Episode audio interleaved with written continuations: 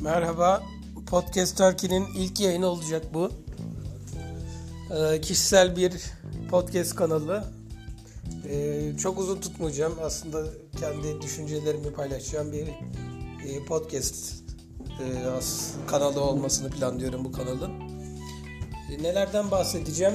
İlk yayını şöyle düşündüm, ilişkiler üzerine konuşayım dedim. Yani ne tür ilişkiler bunlar? Hepimizin bildiği bir kere aileyle ilişkiler. İkincisi partnerlerimizle ilişkiler. Üçüncüsü ve son olarak da iş arkadaşlarıyla ilişkilerimiz. Tabii bunun dışında bir de kendimizle bir ilişkimiz de var. Yani kendimizle kurduğumuz ilişki. Biraz daha sorunlu bir konu olduğu için ona en son yine değinmeye çalışayım. Hangisiyle başlayalım dersek bence iş arkadaşlarıyla ilişki özellikle yetişkin olan çoğumuz için, bizler için önemli bir şey.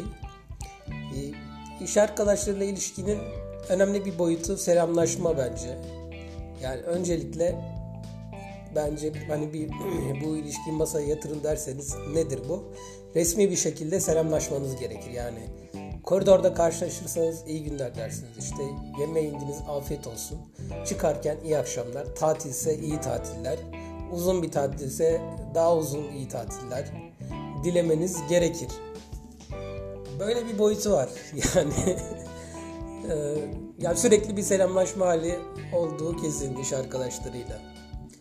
Peki bunun dışında iş arkadaşları başka nasıl ilişkimiz oluyor? Bir kere bireysel çalışıyorsanız çok fazla ilişkiniz olmaz. Yani mesela akademisyenseniz daha sınırlıdır ilişkiniz. Yani ilişkinizin boyutu özellikle çok sınırlıdır. Yani çok fazla ilişkiye geçmenizi gerektirecek bir durum olmaz. Öğrencileriniz vardır, onlarla ilişkiye geçersiniz.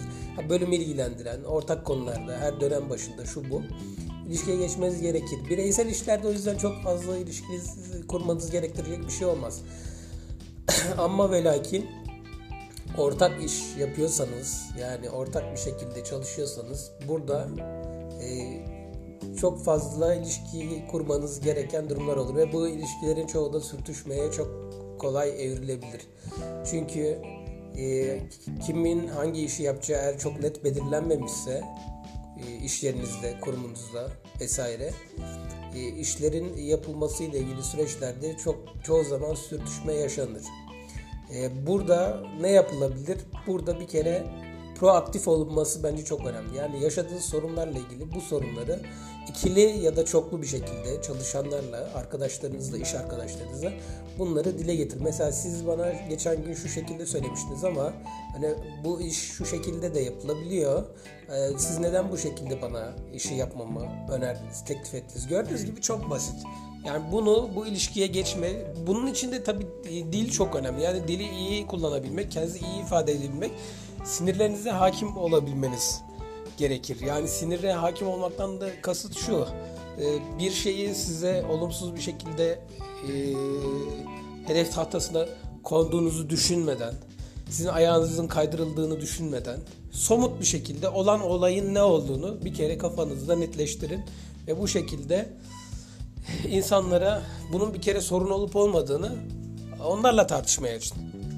Emin olacaksınız bazısı kabul etmese de bir noktada evet ben de daha önce böyle bir sıkıntı yaşamıştım, şöyle çözdük vesaire gibi göreceksiniz ki daha olumlu yaklaşanlar da olabilecek sizin yaşadığınız sorunlara. Çünkü onlar da muhtemelen sizden önce aynı yollardan geçmiştir, hele bunlar daha eski kıdemli çalışanlarsa.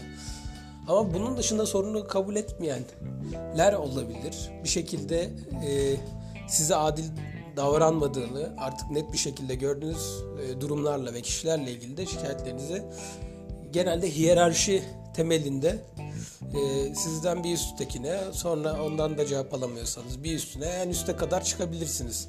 Burada tabii bir yolda sendikayı kullanmak. Yani sendikaları kullanmak ne kadar etkili bir çözüm olur?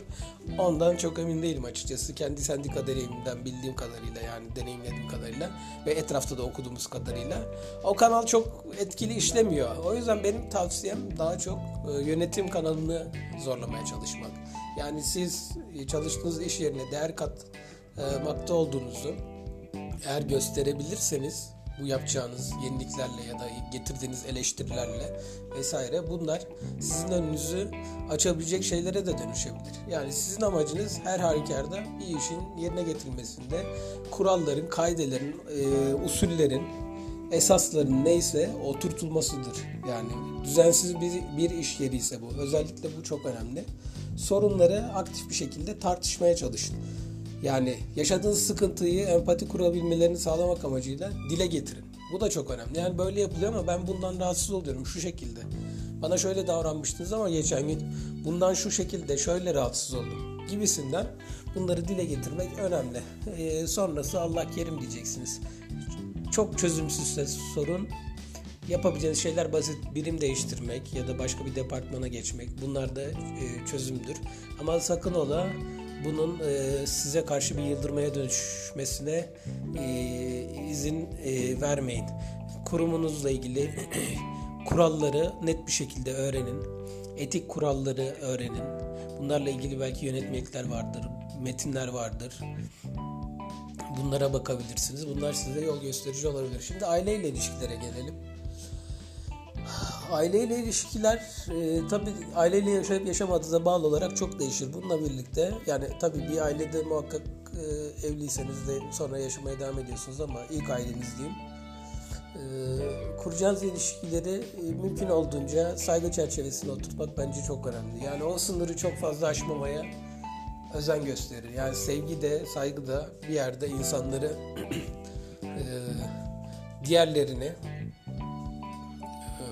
yani birbirinize karşı gösterdiğiniz sevgi, saygı bir noktada yıpratıcı da olabilir, yorucu da olabilir. Buna çok fazla izin vermeyin.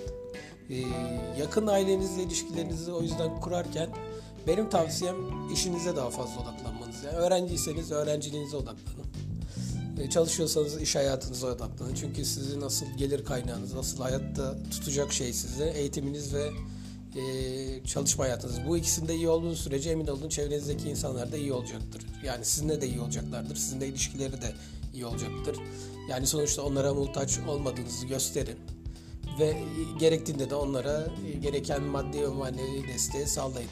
Ama çok fazla iç içe geçmek ne kadar sağlıklı olabilir ondan çok emin değilim çünkü çok çeşitli aile tipleri var.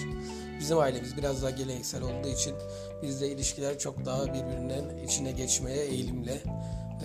Yani bundan kastım şu, sizin yaptığınız küçük bir şey bile bir şekilde konuşulup arkanızdan olumsuz bir şekilde konuşulabilir, eleştirilebilirsiniz. Çok rahat. Yani ne kadar iyi bir şekilde ailenize, yakın çevrenize davranmış olsanız da yaptığınız en küçük hata bile yüzünüze karşı vurulabilir. Bunların önüne geçmenin yolu da mümkün olduğunca saygı çerçevesinde. Yani onlara saygı duyduğunuzu belirtin. Bunu nasıl belirtebilirsiniz? Özel günlerde mümkünse yani doğum günleri başta olmak üzere çeşitli özel günler var işte evlilik olabiliyor, çocuk doğması olabilir, bir yaşlının hastalanması olabilir. Bunları bence hiç atlamayın.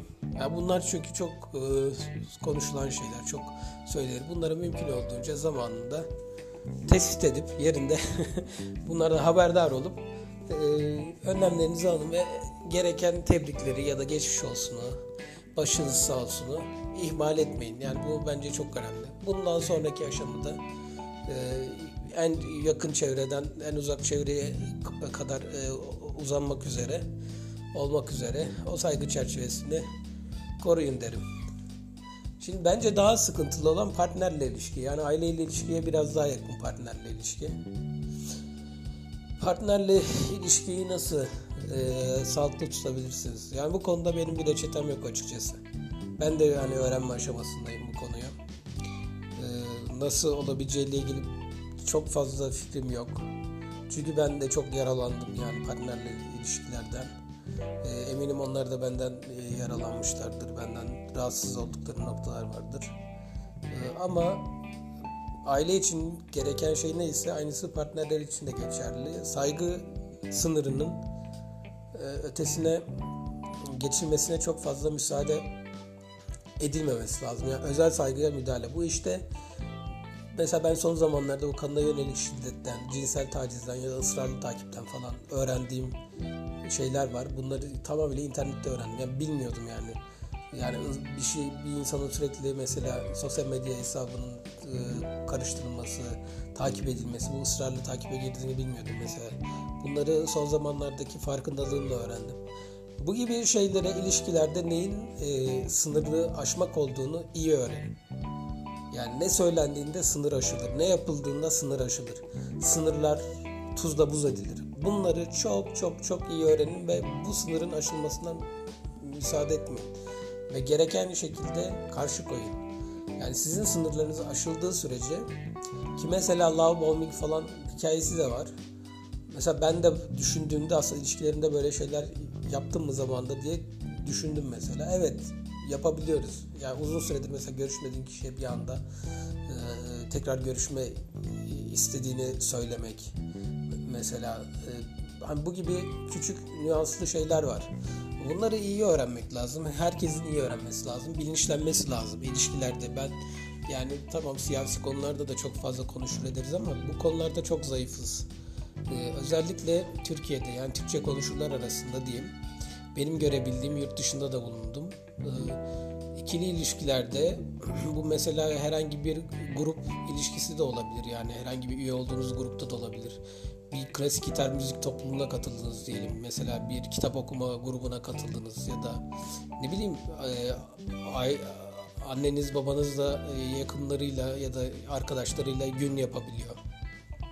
Yani ilişki içine girdikçe biz ilişkileri nasıl yönetmemiz gerektiğini çok fazla bilmeden ilişkiye geçiyoruz ve sürekli birbirimizden şikayet ediyoruz, dedikodu yapıyoruz. Oysa dedikodunun bu kadar yaygın olmasının bence en temel sebebi yüz yüze sorunların konuşulmaması, konuşulmasının ertelenmesi. Konuşmaya çalıştığınızda göreceksiniz inkar edici bile olabiliyor karşınızdaki kişiler. Ya bu en azından sizin o insanların nasıl kişiler olduğunu görmenizi sağlar. Konuşmak o yüzden çok önemli. İletişime geçmek. Bak bunu yapıyorsun ama bu yaptığın taciz. Bunu yapma. Bunu yapman, bak internette şöyle bir bilgi gördüm. Sen bana böyle davranıyorsun ama benim mesela mesajlarıma cevap vermiyorsun, beni yok sayıyorsun. Bu yok saymak. İşte gaslighting, böyle bir pek çok kavram var. Bunları bile biz yeni öğreniyoruz. Yani feminist literatür özellikle bu konuda çok cömert. Ama yurt dışında özellikle böyle Türkçe literatür biraz daha zayıf olmakla birlikte çeviri de olsa bu gibi şeyler oluyor. Tabii şeyden bahsetmedim, arkadaşlarla ilişkilerden son olarak. Partnerle ilişki böyle, yani sınır koymak. Bence bir ilişkinin en kritik momenti nedir derseniz tamamıyla sınır koymaktır yani. Hani cinsel ilişkide bile böyledir yani, sınır koymak. Hayır, ben bunu istemiyorum, bunu yapmanı istemiyorum demesi mesela ilişki sırasında. Bu gibi şeyler çok önemli. Komşunuzla ilişkide de öyledir. Sınır koymak, bunu yapmanı istemiyorum, böyle yapıyorsun ama bu beni rahatsız ediyor. Bunu söylemek lazım. Mesela benim partnerim, yakınlarda bir köpek getiren bir aile vardı. Yani köpekleri geliyor ama köpek sürekli parka yakın bir evde oturuyoruz. Parka aşıp bizim evin arka tarafına geliyor ve oraya işte tuvaletini yapıyor, gidiyor. Ama biz köpek neden buraya geliyor diye sorduğumuzda işte orada koku alıyor, ona gidiyor diye cevap verdi köpeğe gezdirenler, köpeğin sahipleri yani. Sonra bir baktık olay öyle değil. Oraya bildiğiniz tuvaletini yapıyor ve bizim ev oraya yakın olduğu için kokusu da bize geliyor, dolayısıyla biz bunu istemiyoruz. Yani tuvaletini yaptırıyorsa bile o köpeğin biliyorsunuz dışkısını bir poşete koyup götürmesi lazım. Bunu yapmıyor, kolayına geliyor, oradan salıyor köpeği, köpek parktan atlıyor, hop, hep de yaptığı yer var, oraya güzelce kakasını yapıyor. Şimdi ne oldu? Partnerim bunu fark etti ve bunu yapamazsınız dedi. Yani çok açık bir şekilde uyardı. Bunu böyle yapmanız yanlış. Çünkü ben burada yaşıyorum. Yani tamam, köpeğinizi gezdirin, ona hiç karışmıyoruz. Biz de köpekleri severiz. Yani biz de köpeğin içinde büyüdük hatta. Canların içinde büyüdük yani. Köyde büyümüş insanlarız, öyle kentten türemiş insanlar değiliz. Ve bunu açık bir şekilde söyledi ve bir daha getirmediler. Evet, olması gereken buydu. Mesela küçük bir sorun özelinde, yani insanların nasıl davrandığına bir örnek bu. Yalan söyleyebilmek, çarpıtmak, olduğundan farklı göstermek. İnsanlar böyle şeyleri yapmaya çok maalesef eğilimliler. Maalesef böyle şeyleri yapmayı alışkanlık haline getirmişler. Kendilerine avantaj sağlayacak şeyleri çok iyi tartıp, çok ayak üstünde, çok güzel yalan söyleyebiliyorlar falan. Ama siz yapamıyorsunuz mesela. Onlar gibi yetişmemişsiniz. Hep doğru konuşmak size öğretmiş. Doğru konuş, doğru konuş. Sakın yalan söyleme. Yanlış. Biz böyle yetiştik. Ama bakıyorsunuz insanlar ayak üstünde 30 tane yalan söyleyebiliyorlar. Yani bu beni dehşete düşürüyor açıkçası. Bundan çok rahatsız oluyorum. Arkadaşlarla ilişkiler de partnerle ilişkiden, aileyle ilişkiden çok farklı değil. Onlarla güzel vakit geçirmek istediğinizi söyleyin. Benim de var yakın arkadaşlarım ama onlar ısrar ettiğinde mesela biz buluşmaya gidiyoruz ama biz onlara birkaç defa ısrar edelim. Sorduğumuza bile cevap vermiyorlar. İşte biz yorgunuz, gelmeyeceğiz vesaire. Ya bu size bir fikir versin bu arkadaşlarla ilgili. Yani o fikirde ne? Yani sizin onlara gösterdiğiniz muhabbetin yani gösteriyorlarsa %50'sini gösteriyorlar. Hani %100'ünü göstermiyorlar. Böyle bir durum var. Evet, ilişkilerle ilgili benim aklıma gelen bunlar ama sizin öneriniz, katkınız olursa da çok sevinirim.